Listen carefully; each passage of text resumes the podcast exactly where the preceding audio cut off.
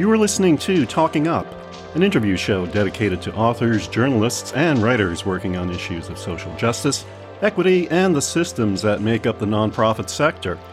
Guests are talking about their writing and their research and what drives their work.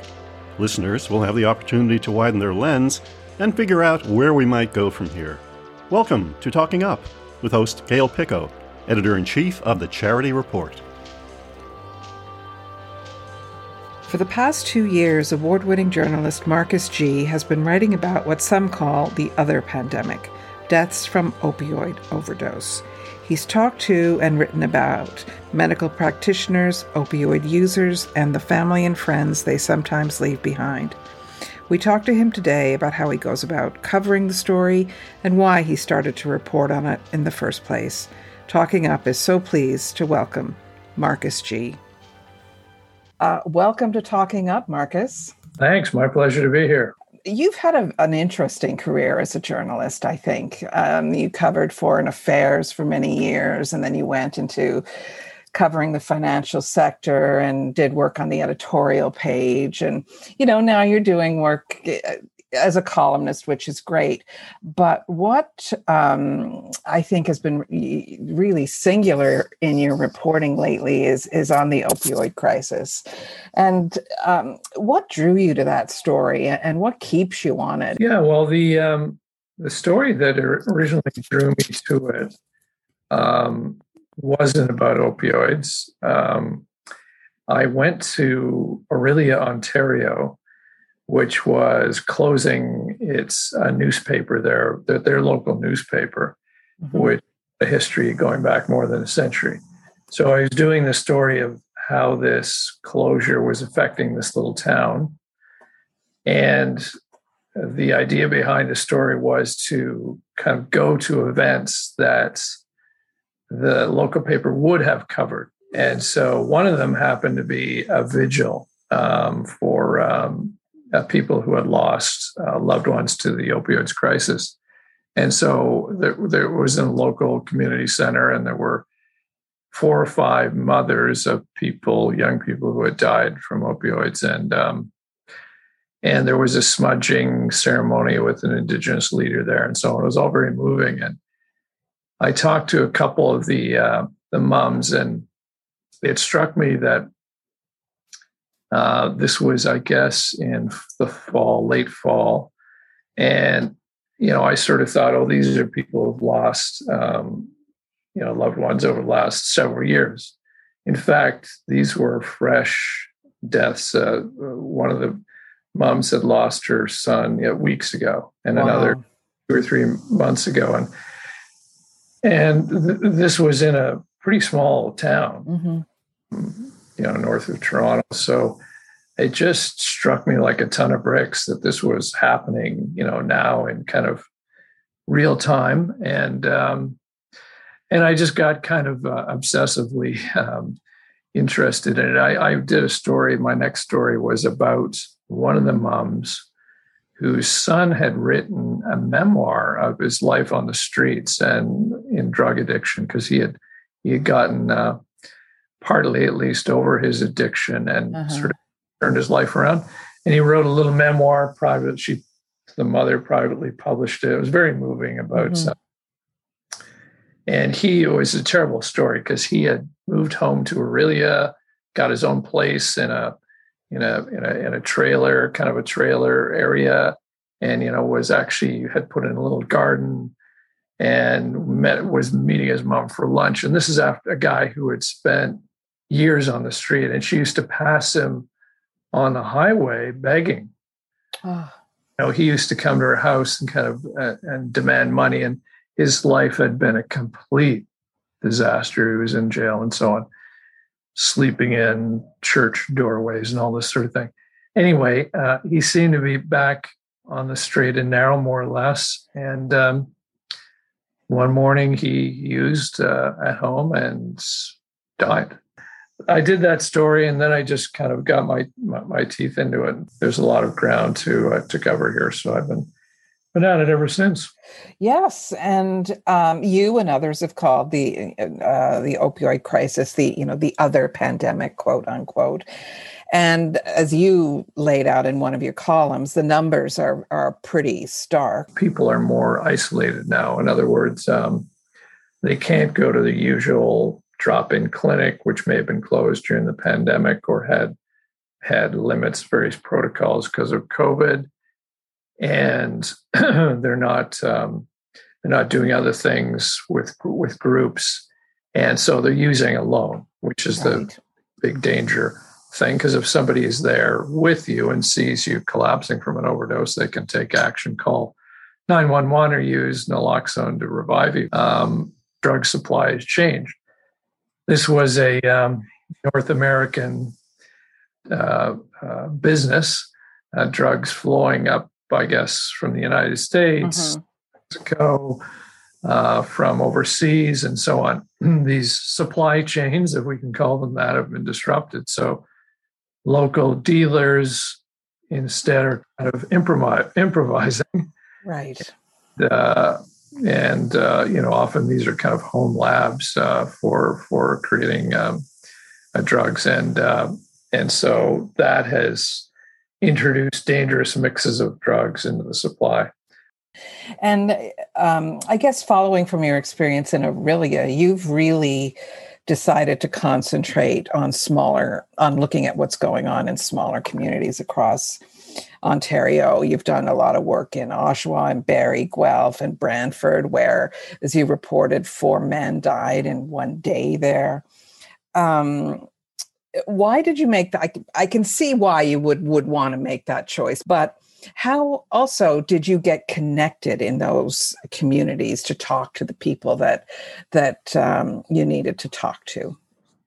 Yeah, I guess I was drawn. I was drawn first to Oshawa because I'd done some other stories there, and I knew they had a crisis. And the hospital there was changing its practices. They tr- had to have this new system where they're trying to um, get them into treatment right away, set them up with supports, and so on.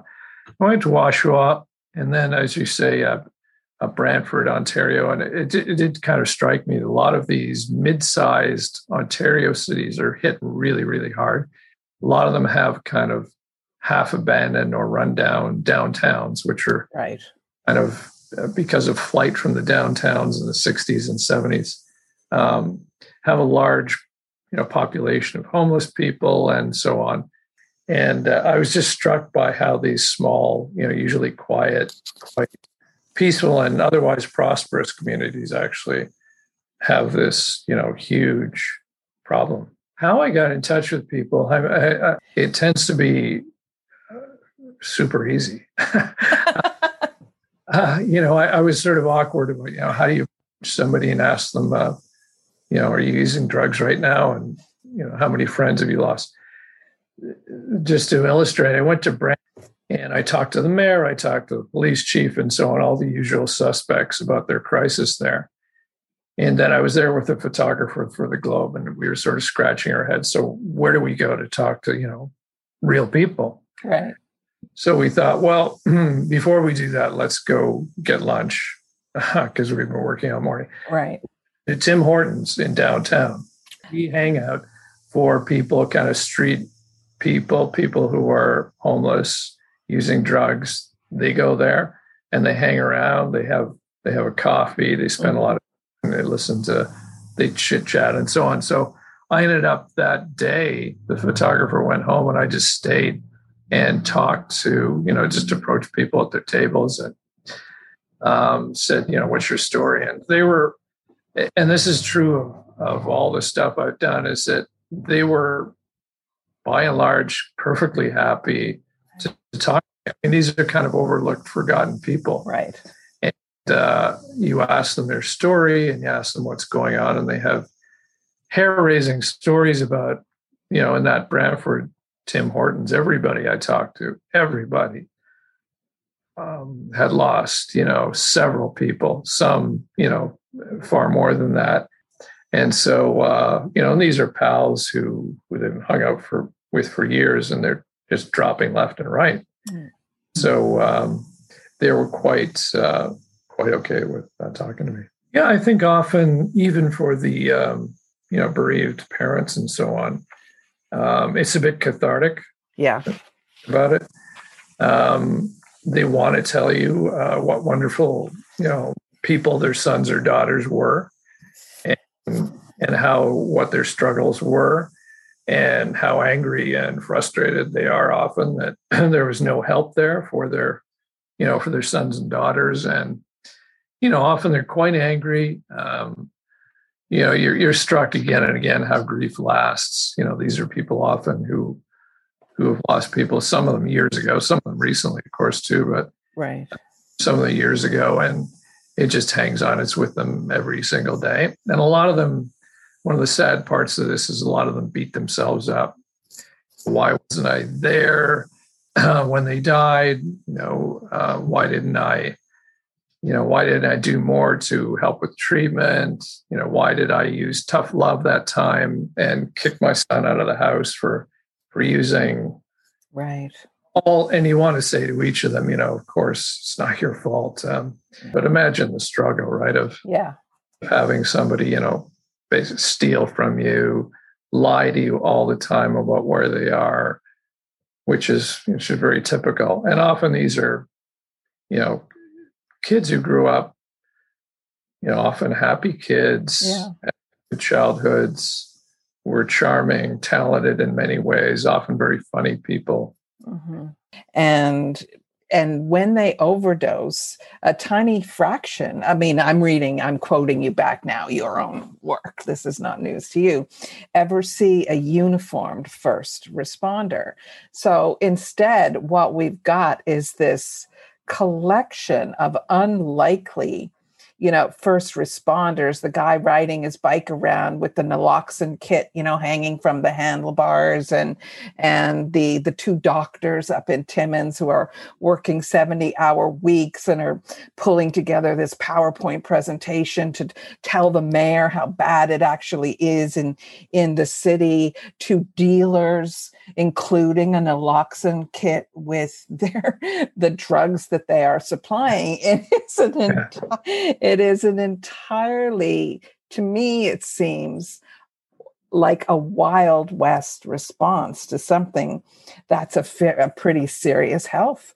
problem. So, um, I understand that there's there there there are medical professionals trying to cope with this, but where's the health system response?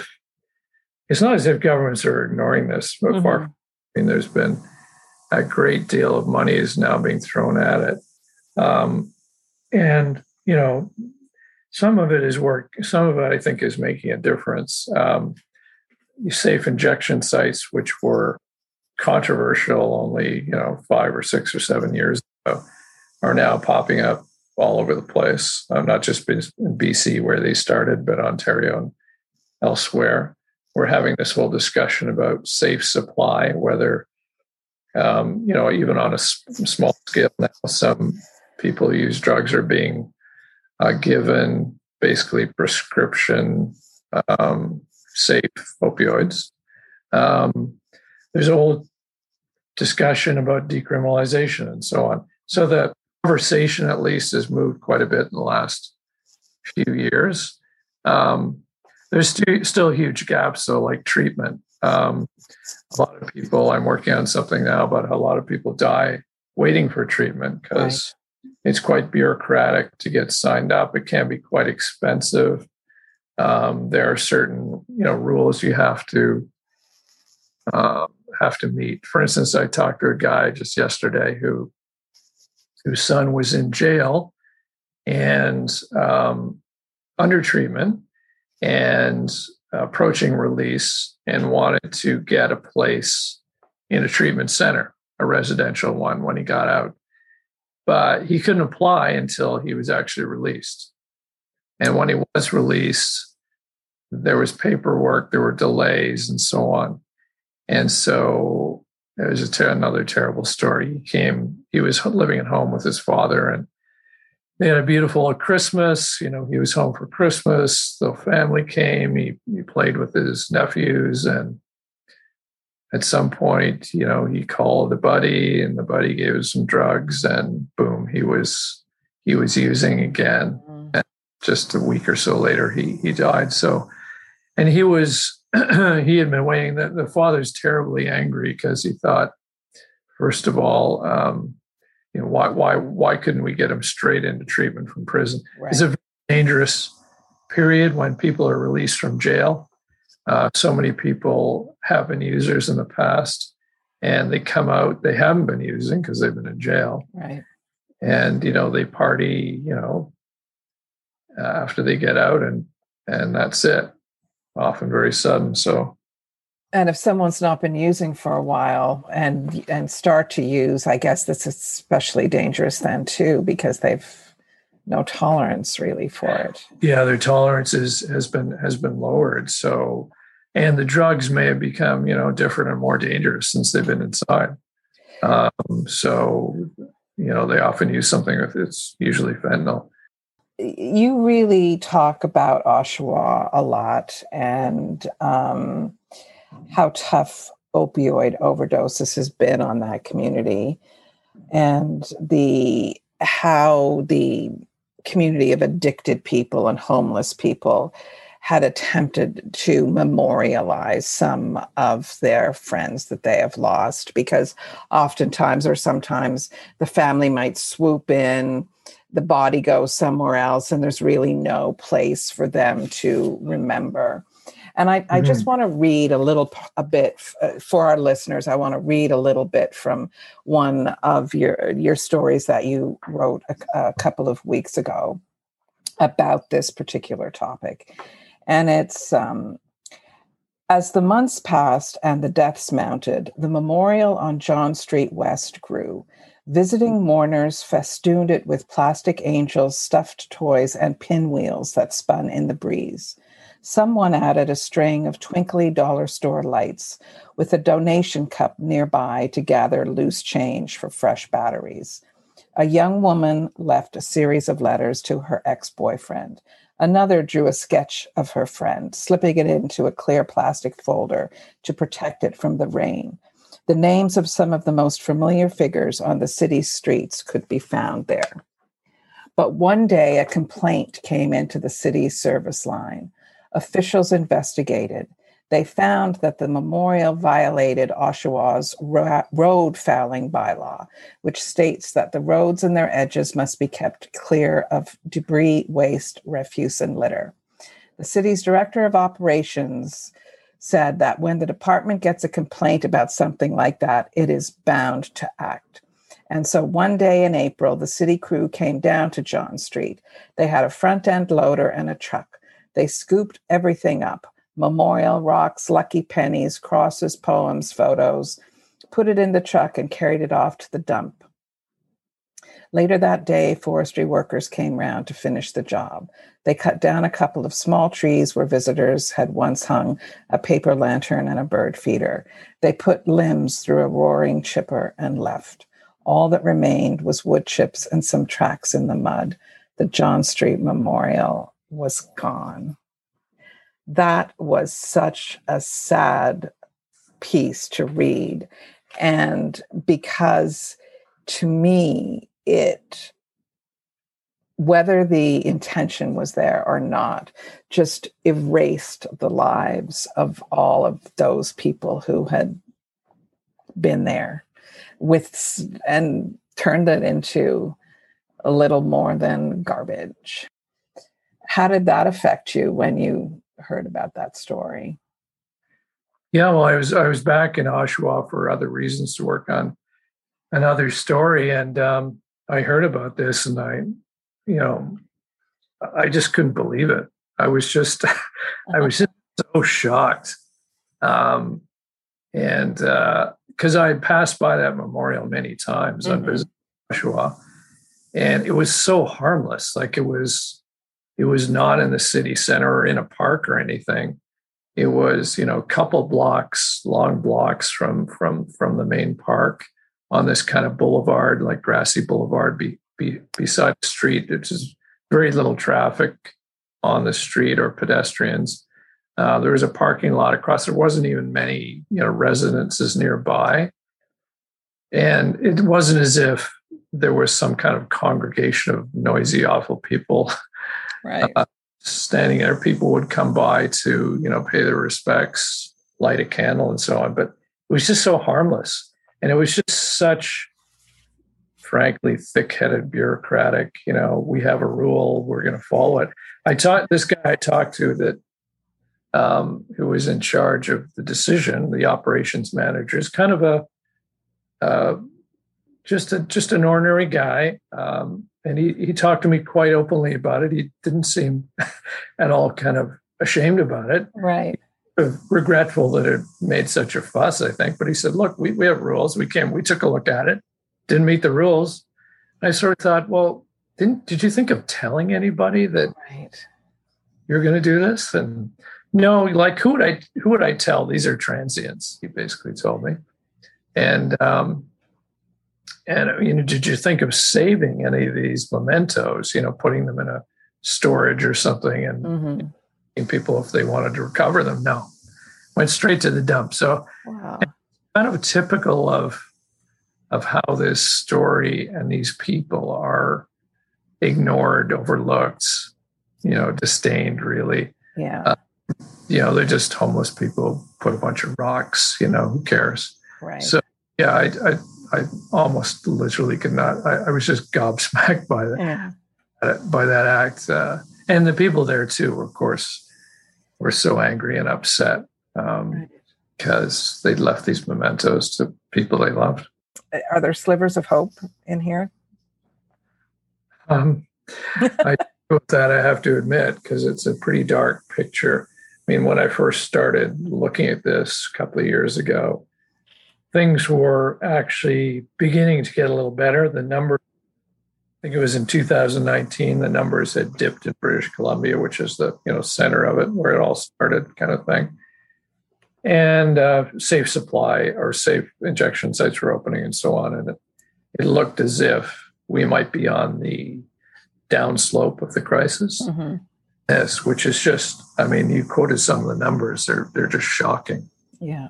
Shocking. I mean, it's 17 people a day died last year from, from overdose. So, and you know, there's no vaccine for drug addiction, no, right? That's right. This, the other crisis is you know, let's hope, knock on wood, is uh, is easing. But this one, it's hard to know. I mean, will the resumption of trade, for instance, open up the mm-hmm. supply chains and and ease that problem? Yeah, and so on. Or, you know, to be really pessimistic about it, um, you know, maybe we're at a new. This is just a new level um, that we're at. Uh, it's it's a complex problem. Mm-hmm even things like safe injection sites, they only reach a small proportion of yeah. people go to those places. Um, safe supply and decriminalization, well, those are big, big controversial political questions. Even the Trudeau government, which um, legalized cannabis, uh, has said several times, we're not going there with with harder drugs there are there are cases like those doctors I wrote about in Timmins who have made a real difference, and and communities are bringing in more modern, um, uh, better better systems for for dealing with people. So that's good. Yeah. Um, I have to ask you one question before I let you go, and is that, and it, it's, uh, are you planning to do a book uh, on this topic? Do you think? Um, you know, in particular, these personal stories and being able to shed a light on the on the personal angle of the implications of the this um, um, pandemic, second pandemic. Are you thinking about that at all? Yeah, I have been thinking about it. Um, unfortunately, more thinking than doing. um, you know, Ellis has, has that book proposal in his back pocket, and I'm rather slow at you know, I'm sort of looking at what's coming the next week and how I have to, right. you know, what I'm writing for the papers. So, so I will. Um, I hope. I hope to do something like that. I. It, the question is sort of how to focus it and make it compelling. I don't want to sort of write another um, oh my, the opioids crisis, look how bad it is, because I don't think that's very fresh. We know, already know it's um, a terrible thing. So I'm just looking for a way into it. The journalist is Marcus Gee The topic is the opioid crisis, Canada's other pandemic. And I encourage listeners to go to theglobeandmail.com and read all of Marcus's work on this subject. And thanks for being with us today, Marcus. I so really appreciate it. It was my great pleasure. Thank you, Gail.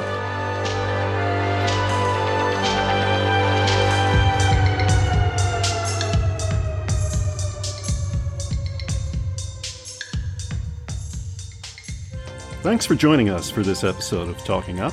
The program was produced by Terry Carter with original music by the Fortan Electrosonic Laboratory. Be sure to join us again next week for another inspiring edition. And if you're interested in keeping up to date until then, visit us at thecharityreport.com.